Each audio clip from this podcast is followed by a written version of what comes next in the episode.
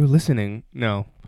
You're listening to the Bunz dot com Podcast Network. Bunz, Bunz, Bunz. I want to give you something real, but I don't know where to start. Darling, let's make a deal. I want to give you my heart. I would trade anything for love. Hey guys, welcome to I S O, the Bunz podcast. So, we're going to be doing things a little bit differently this week. We actually have an interview. I know I've been slacking on those, so uh, this is exciting. The interview this week is with Elias and Beth from the Friendship web series. Um, if you want to know more about that, keep listening. Also, starting this week, whenever there's an interview, we're going to start with the interview at the top, then follow that with This Week in Bunz. So, listen up, friends. Here's my interview with Elias and Beth from the Friendship web series. By the way, I watched it and it was fantastic. I suggest you do the same. Group among friends, Bunz, trading back to basic Bunz. Group among friends, Bunz, trading back to basic Bunz. Group among friends, Bunz, trading back to basic Bunz. Group among friends. So, tell me about your backstory. No, I'm just kidding. Uh, hey, Bunz. Welcome to I S O, the Bunz podcast. Uh, it's been a while since I've actually recorded one of these things. We got an interview for you. Uh, rather than butcher uh, an explanation of what it is that you guys do, I'm going to let you introduce yourselves and then tell me what it is you guys are doing here. Okay. Uh, I'm Elias, uh, and this is... Beth Eiley, hello. Hello. Um, and we were, we're two creators on a, a web series called uh, Friendship. Um, that's essentially um, uh, stories of, uh, of of friendship, scenes of friendship that are inspired by by true stories. We, um, uh, me and my uh, producing partner Michael, we had this idea of of getting a bunch of emerging writers and directors together under a kind of broad banner, um, and we thought the broadest theme possible um, was friendship, while also being very relatable. Totally. Um, so we just asked people, um, uh, when you think of your friendships, what moments really stand out to you? And that's kind of how the series was built. Um, and it was about... Uh, collaboration and, and meeting uh, uh, new emerging talent in the city and uh, people who just wanted to make something and not have to go through um, all the hoops of um, funding agencies and production companies and all that. Um, uh, yeah. Well, it's kind of interesting. I was going to ask if they were all directed by different people, or I mean, I could have looked at the credits, I guess, but uh, I don't do that much research. Um, but before we get into the project, because I got a bunch of questions about that, uh, how does one go about making something like this? Did you just wake up one day and decide, like, I'm going to make a series? You must have started somewhere else. Like, there must have been other projects before this one? Yeah, so I've... Um, uh, when I got out of film school, I was working at a production company, and I just I just wanted to make stuff. And uh, I saw, like, people who I graduated with making web series, and it just seemed like something I could do too. And, um, and it's what I like about it is, is, uh, it's, it's like pretty easy to just do it yourself without a ton of money. And it's, and it's a way to learn and practice. And, um, so for friendship, like it was, it's always been like a, a, a matter of opportunity for me. Like, um, what's what's achievable, what can we actually go and shoot and right. finish, and that was sort of how it began.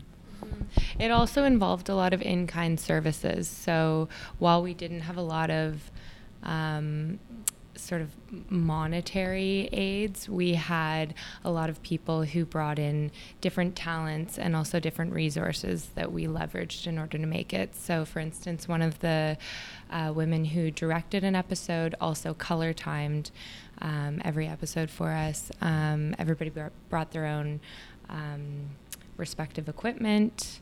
Um, scripts were done for free. um, and we all sort of um, made it all happen by providing our own um, hard work, sweat and tears. Nice. Yeah. So uh, that that's a lot of it too. It, it's it's it's getting together with other people who want to make something and who who are who enjoy the process of filmmaking um, on a smaller scale, where you can where everyone gets to be really creative and really a part of it, and it's and it's not um, it's not something you're going to get fired from, or I mean, you know that you're making any money, but right. Um, but you, so you mentioned that you wanted to create this so that you'd be free of certain roadblocks, like trying to get finances and whatever else go you know stops you from making things like this on a yeah. on, on whatever scale that you'd want to make them on. Have you run into that stuff before? Yeah, I've run into a little bit of it. Um, Like uh, sh- for short films, for instance, if you if you want proper financing, there's there's uh, there's a few avenues you can take. Um, yeah, you got to sign on a basketball player. I heard uh, Kobe Bryant just won an Oscar, right? Oh yeah, yeah. for short yeah, film. Yeah, yeah, that's right, that's right. His he, short story inspired an animation. Yeah. Yeah, he. Uh, I, I think I remember seeing his acceptance speech, and there was like a, quite a striking height difference between him and his collaborator. Well, I guess Damar can't help you anymore. Sad. I don't know if you guys follow basketball, but anyway, sorry. No, you, were sa- you were saying uh, about some of the problems that you ran into. Yeah, in the past. I just there's a lot of waiting. I don't know. I, I think I've always been like, I just want to go and shoot. Like, is I don't want to wait. I don't want to, and I also don't want to. I, I don't like thinking too much about um, who a show is for. I mean, I know that's an important question, and that's probably a problem of mine. But I mm-hmm. just, I just like to make stuff that's interesting to to me and to uh, people that I respect and and like, as opposed to this sort of abstract idea of what what's gonna what's the most marketable right well that's thing. Interesting. I mean, do you think it's important to, I know like sort of logically people are gonna say, well yeah, you have to think of who's the audience, but does that really matter? Like really, now that the internet's a thing and like these little niche, you know, before Comic-Con was was a thing that like maybe one hundred people attended because nobody knew about it, and like everyone was afraid to be a nerd because it wasn't cool or whatever. But now that the internet's out there and like people can find their place and they can find their material and they can find all this stuff, does it matter? Can you just I, make something and put it out there? I think it I think it it does matter. Like for sure it's something important to consider. I think it's it's problematic when it when it becomes just front and center in, in the creation process. Like I think when something is is personal and feels and feels like lived in, I think people just they can feel it and they can get behind it. The thing I would say with web series that's tough is just there's like well, short films, anything, any T V series. There's just so much content out there right now that uh, it can be really hard to to stand out. But I think standing out to me is more about like. Um, uh, you know, o- an honest approach to creation, not not one where marketability and who specifically is the audience is, is front and center. But I mean, I think it's naive to think that those aren't considerations you you, you need to think about. Like, uh, you but know. I think if you're passionate about what you do, it'll come across in the work, and you know, people will it will resonate with somebody. Mm-hmm. I mean, some of the stuff I love is like some of the most bizarre things I've ever seen. You know, like yeah. A, I'm trying to think. Like the there used to be an old cartoon called The Max, or even um, the the Childish Gambino. What's his T V show called? Atlanta. Atlanta. Yeah, it's like yeah. off the wall, especially yeah, yeah. the, the mm-hmm. second season. But like, and I don't even know if you would ask me who's that for. I have no idea who that who well, that's for. It's for me. I yeah. Guess. Well, the interesting question is like if if nobody knew who Donald Glover was, would people would people watch Atlanta? I think probably they'd, they'd they would they'd, it would catch on eventually. But yeah. Um, yeah. I don't know. What do you think? I mean, it really helps that he has F X behind him. Would would sure, anyone would anyone at F X have bought it? That's yeah. Um, That's who knows?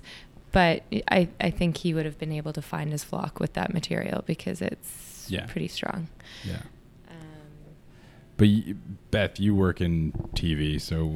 Yeah, I mean, I have to say, um, so much of what I've done in development of television and also um, producing television is all about that audience. But it's it's different because you are providing content for a following that already exists. So you have to speak to the audience that already turns on that channel. Um, so, you know, the market research that's provided to us by the broadcasters of the shows that I've worked on um, is quite helpful and, and illuminating. Um, but I don't think that that's the right place to start in creating content. I think it has to come from somewhere genuine, and right. then you can sort of figure out where it'll fit in the marketplace once you've sort of hashed out that idea. But with things like YouTube and Netflix and whatever else, people get things on the internet where it's just like a mass of people all looking for a million different things. There's not really like a an audience that watches that, you know, channel or whatever. How do you, you know, how do you market this towards people? Like, how are you marketing this this now, other than coming on the show, obviously? Uh, how are you marketing this towards people? How are you trying to find the audience, and who do you think your audience is? It's a really good question, and it's uh, it's something we're we're still sort of figuring out, which is something, you know, I'd recommend that you f- you carefully consider before you make a series. Um, w- like, but yeah, th- I mean, that we we talked to we released this on our own. Yeah, uh, we we talked to. Uh, broadcasters like C B C and and stuff, and and they they love the series, but it wasn't niche enough for them. How they how they get their audience is they is they look at online communities that have, you know, a really strong community uh, following um that are robust, and and they sort of tick some boxes of like, oh, what what's what is this community gonna gonna want to see, and then you make a show and mm-hmm. you have a guaranteed audience, right. Which makes sense. This The this is I'm not sure where this lives exactly. We're all really proud of it, yeah. um, and I think it's something that uh, will hopefully catch on over time. It's not it's not something like uh, I, I don't know. What do you think, Beth? Uh, um, well, we've sort of been toying with the idea of maybe putting it on Um, an Instagram that's right. channel, as well as that makes sense. On Vimeo. Vimeo is really where a lot of artists' work lives, I think. Yeah, but um, it's not it's not a place for discovery, really. Yeah, it's not really a place for discovery. Although um, High Maintenance, if you're familiar with it, was originally just um, sort of a pet project between the two creators um, in order to basically add to Ben Sinclair, the lead actor's reel. Because um, he was an actor who wasn't getting a ton of work. So they uploaded it to Vimeo, and they sent it, their story is that they sent it out to a group of friends over email and just said, please check it out. We put some yeah. time and effort into this. Um, and eventually it got a whole bunch of traction, which is so rare for Vimeo. Right. And so it became a Vimeo staff pick, which I think always helps content. That's right. And yeah. from there... Um, Vimeo decided that it would be their first funded series. Oh, wow. Okay. Mm-hmm. And then from there, as we all know, it's on H B O. So H B O sort of picked it up, I think, after the second season and fleshed it out into a thirty-minute series rather yep. than random six, five, eight-minute segments. Yeah. Mm-hmm. Yeah. So, so high, high Maintenance is, is definitely like it's an anomaly. It's an anomaly for sure, but it's uh, I think it's something that a lot of web series creators shoot for. Mm-hmm. Yeah, uh, yeah. Because it's uh, yeah, and that that show is totally original. Um, and it like I think it was also it was somebody on Reddit like posted some like yeah. influencer on I don't know, somebody who had a lot of followers on Reddit posted it, and um, and suddenly everyone was watching it, and that was sort of that. It, it also had this like this. coolness about it, this mystique about it, because nobody really knew about it. It was just this thing online that was like great, yeah. that somebody had just discovered, um, and yet was so accessible. Totally. Yeah. Well, I think that your series is a thing online that is great, and hopefully, people will discover it. How did you get involved with the project? Um. So. Uh, I directed the episode that's called John Interrupted. The lead actor um, in that piece is a guy named John, who I worked um, a couple years ago on a series called Killjoys, which I'm still working on. Um, and we had kept in touch, and he was always meant to be the star of that particular episode. And so he called me up, and we started collaborating with the writer as well, right. um, Tom. And then that's kind of how I ended up meeting everybody. Are we allowed to talk spoilers here? Sure. Is that the one so. where uh, where he confesses love to his friend? Is that? Yes. Oh, yeah. And then so employs a lot of uh, lines from, from cheesy movies? Rom-coms in order to persuade her that his love is real. Yeah. It's not. And was that your first time directing something? Or? That was my first time ever directing anything, yeah. yeah. Is that the story for a lot of people? That's the story on? for a lot of people. We thought that that would be like a unique uh, point mm-hmm. about the series. Is that right. It was a lot of emerging talent. People who John really had never acted before. That's right, John. Outside yeah. of quite a hilarious um, student film that he did while he was at Sheridan. Okay. I haven't seen it. Uh, talk about obscure content on the internet. So you said these stories were based on true stories. Was, it, was that story based on one of your true stories? No. Okay, so this is an interesting thing. I had always thought that this was a real story that of humiliation that had happened to John. Mm-hmm. He claims that it wasn't. So then I believe that perhaps it was Tom's true story, the writer, and he says it's a like it's a little far-flung from anything he's ever experienced. However, I can say that I've been on Fiona, the female protagonist, side of a similar conversation, so I really related to it when I first read the scene. I feel um, like everyone's had I that conversation at least once. Embarrassed to relate, these yeah. boys. Yeah. How I could you... N- I, I think that's the case. I think it's crazy to think that, like, everyone must have had a friend at one point that they were like, whether or not they actually did the whole confession thing, mm-hmm. that they were just like, that's ballsy. They had a crush on them and just didn't say anything or whatever and mm-hmm. lived in silence. But yeah, that, no, that was, uh, I watched the whole thing. I sat down oh, cool. in, in prep for uh, this interview. Well, not even in prep for this interview. You sent me the link and I was like, okay, I'll watch the first one, maybe the second one. I didn't know how long they were. And then I was like, and yeah, I started that, binging. That'll be enough. And then I just kind of went through them. Well, the first one really, really, well, I don't know if there's an order, but the first one that I watched really kind of caught me because it's, it reminds me a lot of my friends. And where it was shot, I believe, was in a building that one of my friends used to live in. Oh, yeah? one eleven Davisville, I think. Uh, Maybe. No, no, it's in uh, it's in the East End. It's Ooh, near generic seventies high rise in Toronto. Oh, really? Yeah, because yeah. yeah. everything is exactly the same. Right. Um, My sister once lived in an identical building to oh, that, yeah. so I, I nice. know exactly. But just to see them talk about their dating profiles or whatever, I mean, yeah, it was it was hilarious. So then I was just like, okay, I'm I'm in. I'm gonna great, see what the rest great. of these are. And uh, some of them are like really funny, and some of them are very serious. Yeah. That's right. We had a we had we a mix. Struck some there. tones. We didn't well, you know, the beginning of the series just asking people like what are your memorable friendship moments? We didn't yeah. really know what this what that would turn into, like what that would look like ultimately. That was also what I thought was kind of an interesting um, element of our casting. Mm. So we cast all non-union actors, and when we brought them in for the auditions, um, we didn't have them prepare scenes. We um, asked them to tell us about a memorable moment in their friendship, and we got some interesting stories. Yeah, that, it I was. Thought. It was one of the coolest uh, casting sessions I've ever been a part of. Yeah. People were really willing to share, like uh, very ju- open, very Actors very open, open. very open. Really interesting details about about their lives and about their friendships and. Um, the things that stood out to them. I feel like that's a byproduct of us living on the internet. Everyone's willing to share everything at this point, or God, at least a yeah. version of it. But were any of these stories y- yours?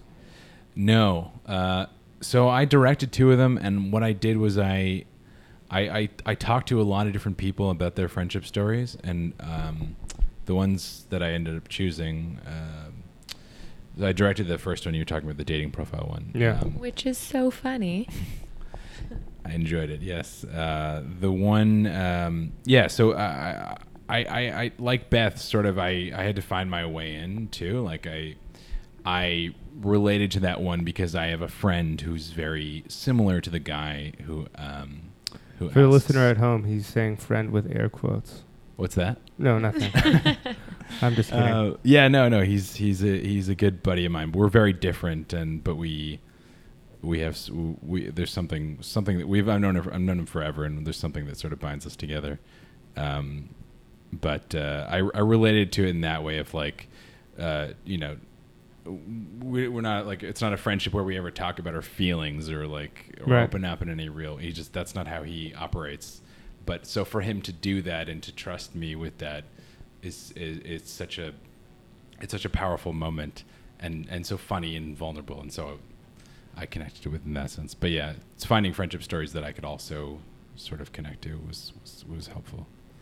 So when you were going to direct some of these episodes, did you choose the stories that you wanted to direct? Is that how it worked, or were you assigned friendship stories? Or um, so we well we had we, we had a combination of seeking out writers with stories that we thought were were interesting would work in the series, uh, and then thinking of directors who might work with that writer, or the writer suggesting a director.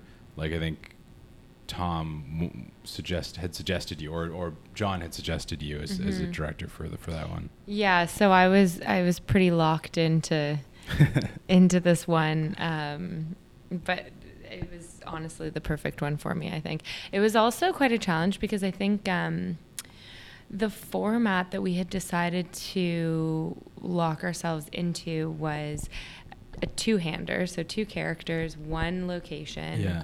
and the script that I worked on was th- actually three characters. I was just about to say that. One yeah. of whom comes in and out of the scene. Um, we don't actually see the other room that she comes from, so I didn't have to um, coordinate footage for that. But um, yeah, that was a bit of a challenge, just in that we shot each of these obviously on a limited limited budget, as we mentioned, but that a limited budget also equals a limited amount of time. So I think mm-hmm. we shot um, hours in like five and a half hours. They were yeah. supposed to be six hours. We did ours a bit shorter. It was a, a time crunch. Yeah, we shot the whole series over a long weekend. Oh, wow. Just, yeah. But it probably breeds some creativity, right? Being forced into certain constraints makes you do things in a way that you probably wouldn't do if you had more money. So it I like constraints. Definitely. Con- yeah, totally. I, I've always been motivated by them. Yeah, I think it's. I, I think at least when you're, you know, when you're doing what you're, you're doing now, it makes sense to to have these constraints and force yourself into like a smaller box and see what comes out, because sometimes it's just like vastly interesting. It's like trying to paint a painting with two colors instead of right. the entire palette or something, mm-hmm. and, right. and see what you do, because sometimes you know you make magic, and I think you guys made some. Some magic. But were there any stories that were left on the cutting room floor, stories that you wanted to do but that didn't end up being scripts or didn't end up being shot because you know the ones you picked were just whatever better or spoke to the people more?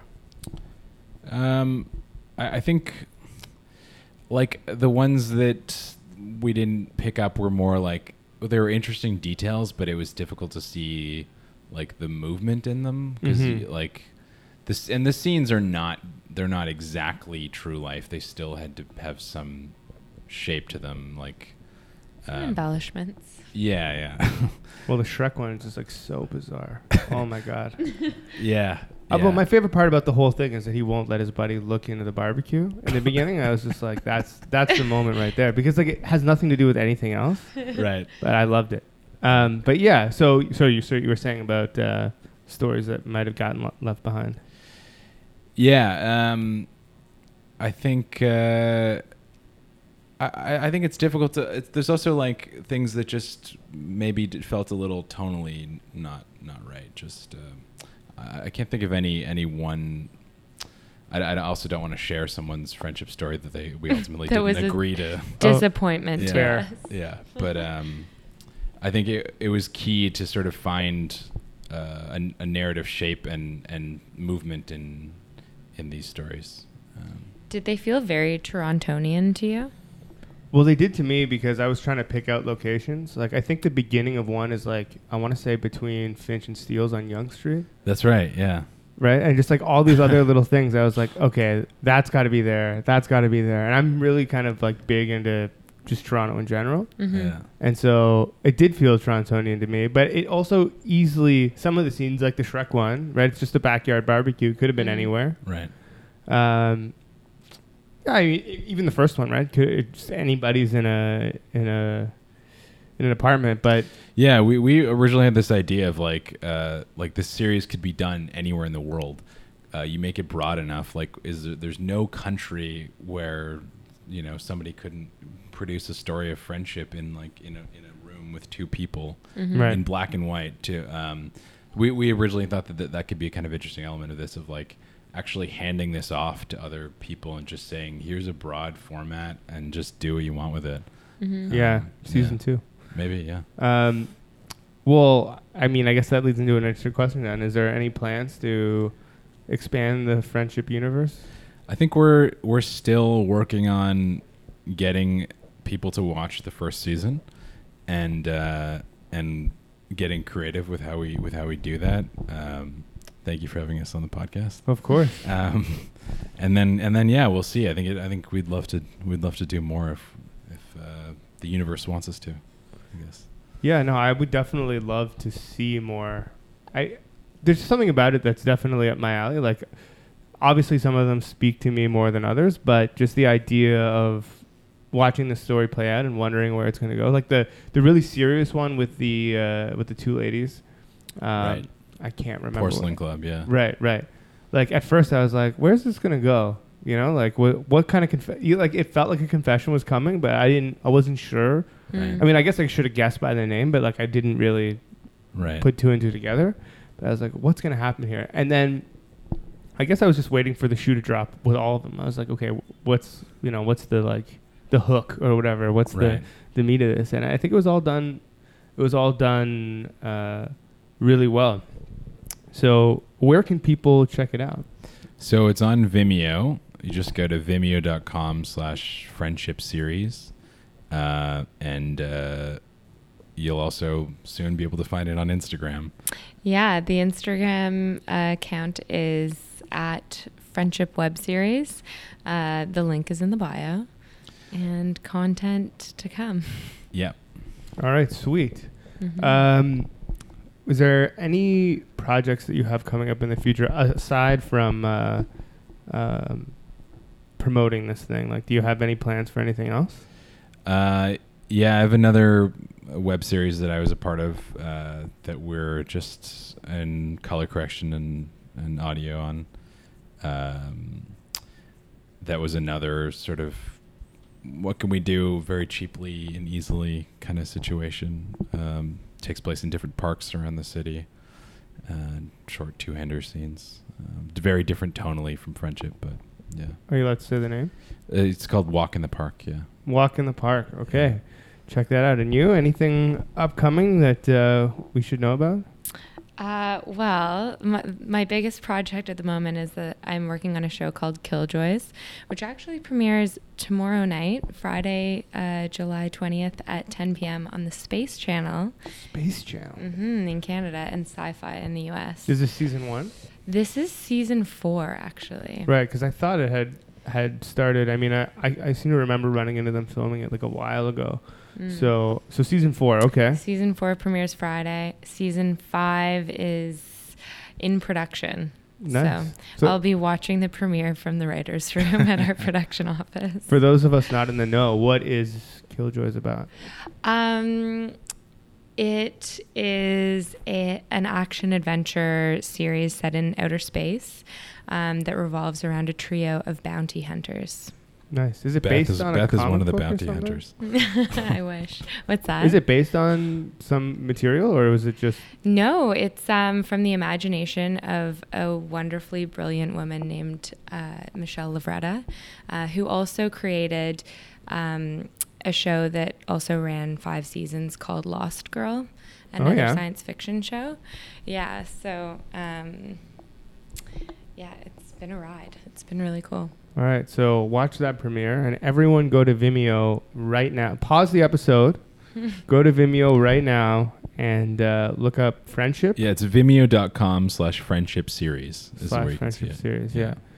yeah. Uh, so don't search for it. Just go straight to that U R L because yeah, who knows what will come easiest. up when you search for Friendship on Yeah, Reddit, it's a Vimeo. it's a it's a big subject. But yeah, check it out. Watch all the episodes. As soon as you watch like the first one, you're just gonna go through all of them. They're all short, like five minutes or less, yeah, right? Five minutes or less, yeah. yeah. So snackable, snackable content. Totally. Amazing. Well, let's let's get those buns out there watching this show because I feel like this is very much for them. Uh, I, I mean, it, any of these episodes, I feel like could be anyone on Bunz. Like I feel like they're all Bunz users. Definitely. Yeah. Cool. Yeah, I love that. All these. Uh, They've traded. They're collecting bits. They're spending them. Some of, some of them are bigger problems than than trading stuff on Bunz, but I I, I feel like the yeah majority of them are yeah. Certainly, spending their bits on certainly on John has biked to a Bunz trade before. Okay. Okay. Don't you think? Cool. Yeah. For some definitely. new D V Ds to add to his rom-com collection. Sure. Sure. I, I think that he needs to trade for some oven mitts, maybe. Yeah, definitely. Yeah, yeah, that'd be helpful. Need some of those too. All right. Well, thanks for sitting down and chatting with me, guys. And I hope that uh, everyone checks out the series. And I hope that you make, get to make more. And uh, whatever you guys do next, just be in touch and come yeah. back on and promote it because. Uh, Yeah, I loved it. I loved. I probably wouldn't have found out about it if uh, you hadn't sent it to me. So I'm, I'm glad that you're here, and I hope that everyone checks it out. Great, thanks Thank so you. much. Thanks for having us. Thanks. Too much shit in your apartment? Get rid of it today on the Bunz app, available in the App Store, Google Play Store, or online at bunz dot com. So, how'd you like that, guys? I had a great time with Beth and uh, Elias, and uh, I hope that you guys go to Vimeo to check out their series, vimeo.com slash vimeo.com slash friendship series. Watch all the episodes. They're all a lot of fun. Anyway, now it's time for This Week in Bunz. As per usual, uh, if you have little kids around, we do use coarse language, so this would be the time that uh, you tell them they were a mistake. Just kidding. We say some swear words. So, yeah, figure it all out. Gotcha. Now to the podcast. You could tell your children that you love them, though. Okay. All right. See? All right. We don't need your good fatherly advice around here. All right? None of that stuff. Welcome. Everyone wants to be cared for, and I'm not a father. uh, today on the Bunz Podcast, we'll be talking um, about a lot of nostalgia. We're talking N sixty-four, and maybe, just maybe, you could be in the land of the hobbits. This is a Bunz Podcast, I S O. I'm your host, Orin, and today we got a guest host. You heard his uh, sultry, mellifluous tones a moment ago. Please welcome Stephen Such. Hey, everybody. Hey. I, I, sultry. I've never so, been described as sultry before. Right now, you got a sultry-ass voice going on.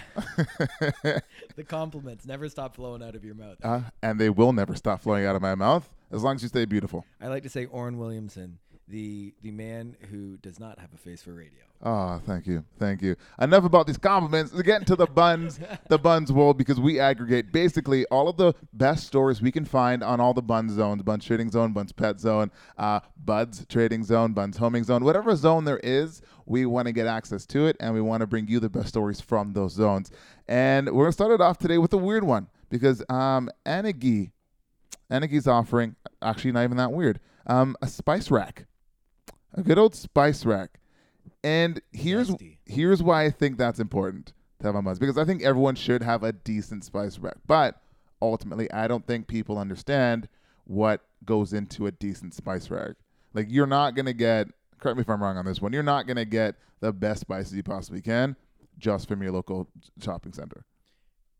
Here's my question for you, Orin. Yes, I got an answer for you. And to all the listeners, when you think of a good spice rack, what makes up a good spice rack? I think you need to have your staples, right? Such as? Such as flat, uh, fresh cracked pepper. None of this, none of the ground black pepper you already have. Get the fresh stuff. Get the pepper mill. Spend some money on the Peugeot. You know what I'm talking about? That. You know, I, I was going to say just have like the the, the, the, the peppercorn. Peppercorn. And then you can refill your gl- grinder. Exactly. All day long. So and get, same with the coarse salt. So I'm saying the coarse salt's good. Himalayan sea salt, uh, not always to my tasting. It's a little bit too pungent, a little bit too much... Um, Too much, uh, too much in there, to be honest. But have some good sea salt, have some good salt, maybe some mold and salt to finish off your meals with.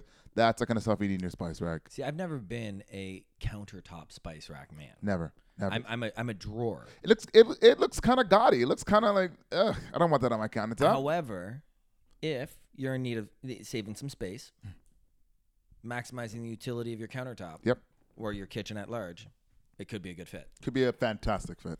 Best spice. Best spice. Best spice outside of the norm of regular spices. Well, I mean, I just best spice. Best Let, spice. Let's start with just best spice. The best spice is, if we consider it a spice, is salt. Without a doubt. All day long. All day long. Agree. All day long. Overrated, underrated. Because mm-hmm. I just, you, you watched me make a avocado toast uh, the other day. And on it, I put a little dusting of turmeric. Overrated, underrated. Turmeric. Gotta be real. Anti-inflammatory orange spice. Yeah, I gotta be real with this one. Overrated. Overrated. And here's why it's Can overrated. Because it used Can. to be underrated. It used to be underrated when it was only India and Pakistan and the Middle East were, were using this spice. And now people want to put turmeric on dumb shit. They want to put it on like, oh, you want some you want some turmeric on your on your pancakes? No. No, that will forever be the role of maple syrup. That turmeric How dare ginger you? Shot? Yeah. They, see, that that's people, nah. Nah. Nah. However you store your spices, there is a spice rack. Wait, how many? What's what's the uh, capacity of that spice rack? Uh, this one looks like it is twenty, twenty spices. twenty, twenty spices. If you're, and does it come with the spices? Um, it does not. It does come with like a little note as to what each spice should be. Okay. Once again, if you have spices that have been in your that have been in your uh, drawer for like years, y- you might want to freshen it you up. You might want to freshen that up. I'm not. I'm not out here advocating you throw your shit away, but like, like there aren't many. There aren't many food items or things that I would like to put on my food that have been in my in my pantry for two years. I'm just saying, compost it. If you're gonna, you know, as, as founder of Sustainable Jones, compost it. Just, just let, let's not throw away food in general. You know what? Um, you have made me a more uh, uh, sustainably conscious person, so uh, I agree with everything you say. Uh, we're gonna move on to a Bunz post that has a bit of age to it. Okay. All right, this was posted back in February twelfth, and Alex Ross was like, "Yo, I'm trading an N sixty-four console with a red expansion pack, five controllers." Two games, Mario Party and Mario Kart, a memory card, and he would like an I S O for an N sixty-four, or sorry, Nintendo Switch um, with some accessories and whatnot. And one of the things that we talked about before we started this podcast, I was is gonna a, say, I'll, I'll tell you, I'll tell you, one of those games is the best game ever. Yeah, and I think we both agree, we both agree that Mario Kart is is one of the greatest games to ever exist on this planet. Mario Kart sixty-four. sixty-four. One of the greatest games ever. All day long. We both thought a game was missing from this. I thought it was one game. You thought it was another game. You thought, you thought it was the reason why I first bought the N sixty-four, like the, the classic Goldeneye. Goldeneye, which solid game, solid game. And what I had gone with was Smash Brothers. Which, which another solid game. People love Smash Brothers. Smash Brothers is incredible. And I will say, I will concede mm-hmm. that. I, I I do not pick up my N sixty-four to go play Goldeneye anymore. However, even like even like you know the battles. Remember you, you and your four friends, and like now the screen's just like, wow, why am I looking at something so tiny? And the graphics aren't that good. Whereas Mario Kart sixty-four, I will play it all so day solid. Long. If you don't know what we're talking about, double oh seven is basically a shooter game, a first-person shooter. James Bond. Um, James Bond, of course. Um, Smash Brothers was is basically a, a fighting game between you and three and up to three other people, which have caused more real fights in, in in in real life than they have in actual gameplay. People, we used to beat each other up in that game. See, like, I never, physically. I never played Smash Brothers. What? I, yeah, I have to, I have to be honest. Okay, what I are think the we, comments saying though? Um, the comments, the comments on here are beautiful. People, people keep checking in to see if this has gone away, and this guy cannot seem to get this traded. Well, what's he asking for? Like clearly, I, I mean, know, if we're gonna use like market-based ideology, yeah, he's he might he's, be asking a little too he's much. He's asking for a lot. He's asking for a lot because N- a lot? Nintendo Switch is like four hundred bucks. So oh, yeah, um, so he's asking for obviously the equivalent of those sort of things, and I, I, we agree there's a nostalgia to this and there's inherent value to this as well. Mm-hmm. But I think he may be a little bit out of whack what the market is at at the moment for this. If if it's been on here for months, it seems seems like that is true. I, I would agree. It's like a home on the market, you know? That being said, we'd love to know, I would love to know what you think, audience, the second best or arguably the first. No, second best. Mario Kart sixty-four is going to be our best. Okay. The Orin and Steven best. The second best game. What if you only had to pick two N sixty-four games? what is the other game that would complement Mario Kart sixty-four? Because we trust that you would uh, agree with us that it is the best N sixty-four game ever. Love it. Coming to you from two regular nerds, huh?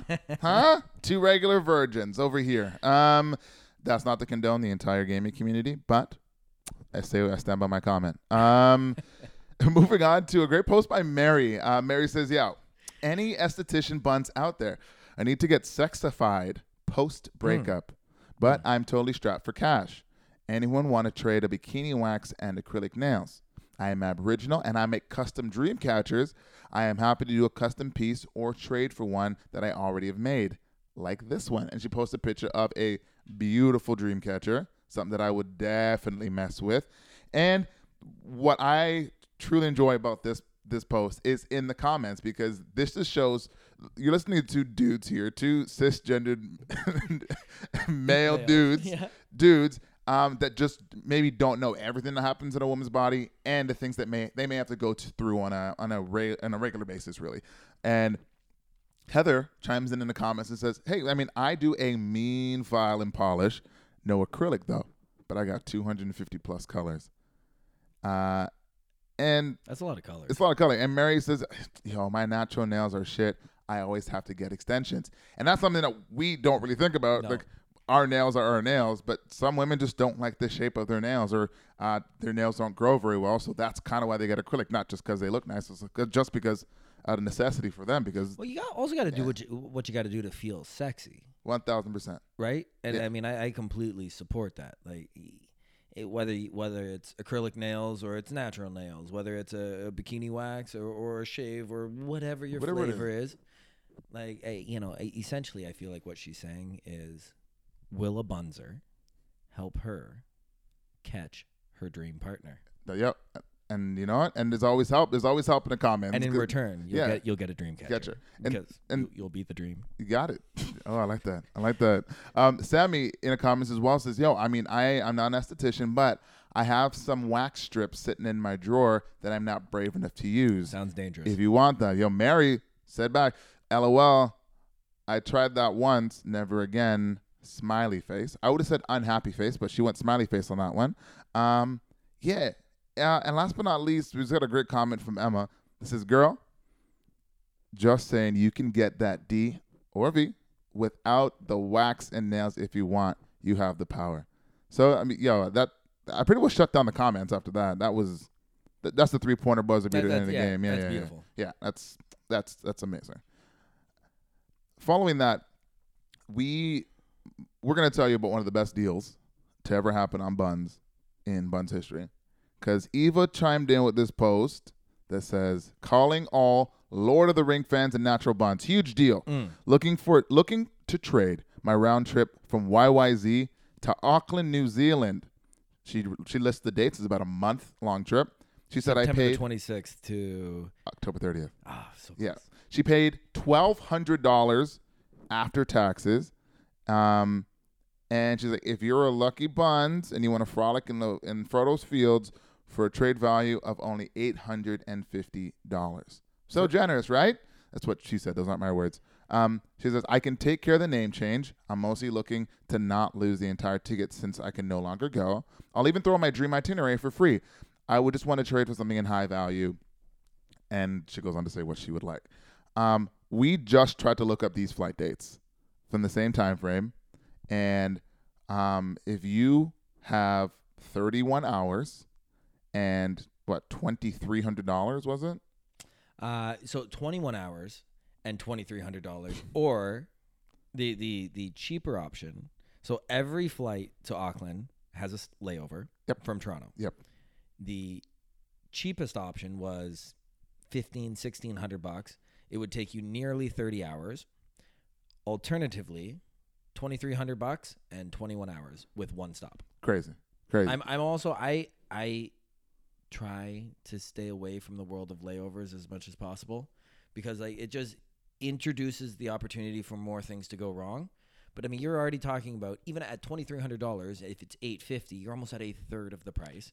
And she's taking care of the the name change, which you got to factor in that that has a couple hundred bucks. Yep. Yeah. yeah.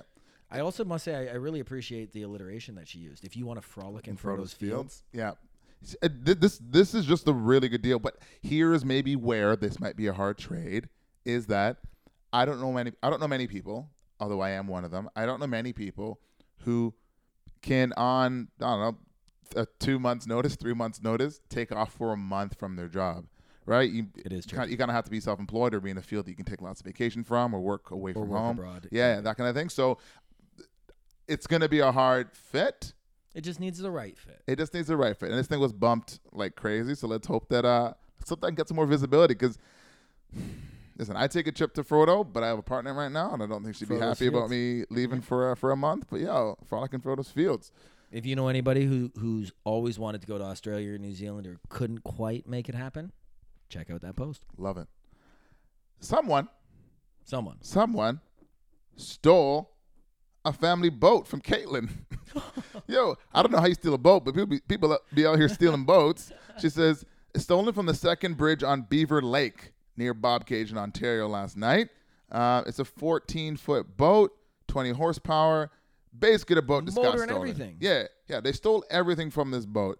Uh, it's not a big boat. fourteen feet. Yeah, it's... Uh, I don't think you're walking away with a fourteen-foot boat, yeah, are you? Yeah, I don't, I don't know what they're doing, but they're just... Uh, maybe it's like one of those fishing boats, but yeah, someone came in and just stole a boat. That's a, that's a hard-ass thing to do. Um, Andrew, in the comments, is, yeah, goddamn pirates. Um, everyone good. else that's, saying... That's, that, that was a solid comment. Yeah, yeah. I was trying I, to think of something. I, I was coming up with nothing. Pirates. Pirates. Um... But someone had said, yo, post it on the local uh, Buckhorn Facebook pages, so maybe a lot of retired folk might keep their lookout. But Mia Mia chimes in with a, a great comment and just says, um, also just make sure you wear your, your life jacket. Because in the picture she posted, she wasn't wearing a life jacket. And that is so crucial. Like, yes, I know you just lost your boat, but safety. Bo- boat safety. I mean, if you if you got your if you got your you know, your what's that called? Your pleasure craft license, you gotta make sure you're you're boating you're boating safely. Responsibly. Yeah. Do you know what a, uh, a pirate's favorite city is, Oren? You're going to see something with the R in it, I'm sure. Um, or, um, jeez. Oh, all right, go ahead. Winnipeg. All right. All right. Okay. All right. I, I was um, told I should never say that joke again, all right, but I mean, okay. You know, all right. Pirate, pirates um, came up. I guess there was Lake Winnipeg and the whole peg double yeah, entendre there. Um, do you know what? Do you know what a f- pirate's uh, favorite letter is? Uh, this some people think it's R, but it's something better. It's like, yeah. uh, it's what is it? You'd think it'd be the R, but it's actually the C. See, that's uh, see, that's actually way better than your first one. You should. Uh, I, I'm glad the way you led those two jokes. That really, really poor one, and then the second one. Finish strong. Bro. Yeah, finish, finish strong. strong. Um, yeah. Another post said about the stolen boat was that hey, um, her dad's boat, her dad's boat just drifted off one night, and they found it across the lake three weeks later. So it could have been a tie-up issue. Which mm. is always good to know. Uh, and someone's like, honestly, who steals a boat? Was like most of the comments were like, it's a boat. Who's still? How you stealing a boat? Yeah. Then we get an update from Caitlin. Oh, you didn't. You didn't give me the update earlier. Oh, I didn't. That's what I do. Uh, the update is more boats were stolen from our lake what? than we may, and we may have a local problem. Be careful. Watch your boats and motors around Bobcaygeon, Buckhorn, Mississauga Lakes area. Um. Yeah.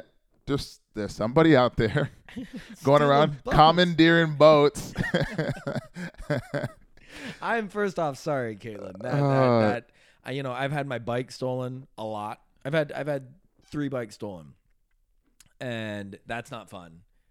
I feel boats are more expensive. Yeah, just slightly. Unless I have one of those racing bikes for like fifteen, twenty grand. Well, I did have one good bike, but then I had the other two bikes were not. Were trash? Well, not trash, just uh, more economical.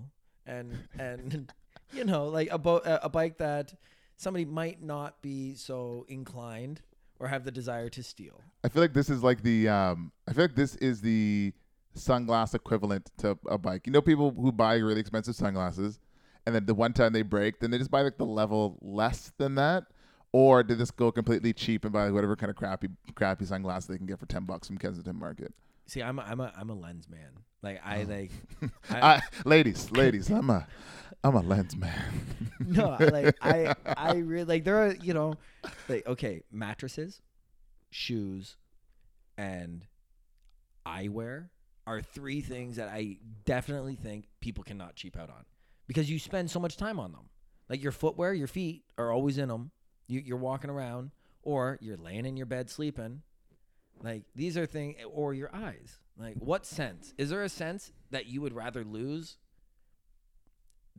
other than eyesight? Um, I would hate to lose. Or excuse m- me. Like, it, the eyesight would be the, the number, number the one. Pinnacle. Um, yeah, I think it'd suck if I lost my sense of humor. oh, oh, well. Yeah, moving on. Well, um, we just got two more stories from you. One's really quick. Um, it's just, it's a puppy mane. It's a mane to make your dog look like a lion. Drew posted that bad boy up. Um, hella cute. It's actually adorable. yeah, I, I just want. I now I want one of these. Um, and I think the last post. The dog or the mane? Um, both. The dog in this picture is hella cute. You can put it on your cat though. Uh, my cat. My cat. My cat doesn't even like her own hair, uh, as opposed to like someone else putting on their uh, um a mane on. She would freak out. She used to wear a little bell, and that was too much. She she hated that thing. I'd, I'd hate to have a bell attached to me all day. Imagine humans had bells. Oh, it'd be so annoying. But what'd be kind of cool is that you, you develop like an auditory sense as to what which of your friends are around. You know what I mean? Because it'd just be like a natural like Pavlovian well, thing where you know what it is, right? It's even when somebody else's phone just keeps like pinging. Drives me bananas. That's true. Uh, there's this thing in Colombia, like people, like groups of friends have like a certain whistle they do to friends. So you know where your friends are based on the whistle or who's outside waiting for you. There's like this very specific thing that happens in Can we have a whistle? In Colombia. I mean, I'm not saying we have to develop it today, but I'd kind of like us to have a whistle. Like, um, that is that is that is a very fair request. Um, and yeah, I think so. It's like I, I imagine the Bunz community will like this. Uh, there's. Have you heard of the new film Leave No Trace? Um, I have not heard oh, okay. of that. So the producer, uh, when I was in New York three weeks ago, Mom and I went and saw it, um, and the producer was there. The idea is that it's a uh, former, it's a military veteran and his daughter, who it's actually based off of a true story. They lived out in the woods in uh, Oregon or, or Washington. Um, and then the authorities found them, and then they were trying to identify, okay, like her academic level was actually higher than most kids her age. And, but they're like, but you're not living like everybody else. You can't live in, you know, a public forest. Uh, but they had been living there for like over a decade. Anyways, they had their own little, their own little noise. It was like, or I'm obviously I'm butchering it, but it was kind of cute. Just so I can recap the story really quickly. A, a father took his daughter, and they went to live in the woods for a bit. Authorities found them. They lived in the woods. It seemed like ever since he got back from his military time. Crazy. And where's the mom in all this? They never addressed the mom. Okay. That seems like a pretty big loophole. Um, it does. Okay. But they never addressed the mom. Okay. Okay. And it seemed like they lived in the woods for decades. And it was just like, it was actually a really beautiful story that had very few words, uh, that, you know, addressed issues, everything from P T S D to drug use to um, alternative lifestyles to community, ultimately. Oh, great. Uh, this podcast brought to you by Leave No Trace. Is that, is that what it's called? That, that's what the film uh, okay, called. All right. That's what it's brought to Not you, Not nearly as good as Three Identical Strangers. I won't tell you about that. So Yo, that, that that one looks crazy. Okay, can we, okay we'll talk bananas. about that. Yeah, watch okay. the trailer, everybody. Okay. You can watch both wild. trailers. Um. The, Sorry, no. No, no, no, no. No, no moving no. on. Uh, wait, this, this podcast is, not, is brought to you by yeah. movies we think you should see. Yeah, this is this is not brought to you by like Rotten Tomatoes. I don't know why we're giving like new uh, movies. It's all right. It's all right. They um, had a, they had a noise. That's what it comes down to. And their noise was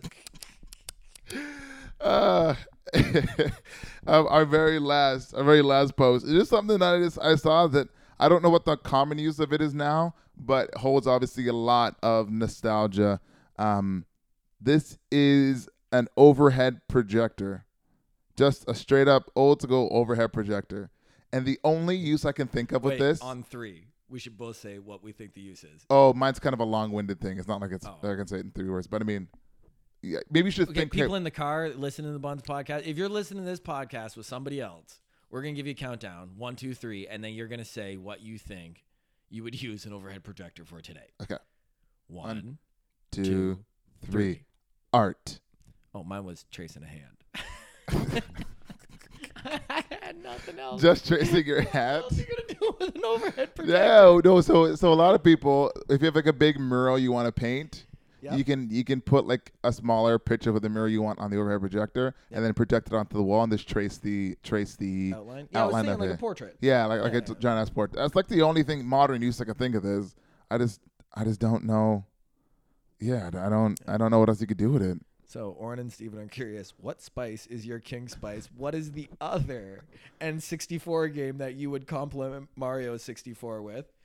And how would you use an overhead projector? How would you in in this day and age? How would it even work? Also, are you looking to frolic in Fro- Frodo's fields forever? eight fifty You know, you should want to give a rundown of the stories we just told, but I like I like what you just did there. I think you just added a new flavor to a new flair to our uh, our podcast. Give them an experience. Let let everybody sit into it. What would you do frolicking in Frodo's fields? So many questions. I need all of your answers. Uh, thank you for chiming in. Thanks for listening. Uh, thank you, Stephen, for all that you uh, all that you bring to this table. Uh, my my pleasure. Everybody. Be sure to uh, wear a life jacket when you boat. Boat responsibly. How could we forget about boating responsibly? Yachting on that fourteen-foot flat bottom. Yeah, this this podcast also brought to you by Safety Tips and the Greater Great Ontario Boating Association. Also, overrated, underrated, everybody. Turmeric. Turmeric. Let us know. Turmeric. Let us know. Uh, thank you all very much, and we'll see you next week. Peace.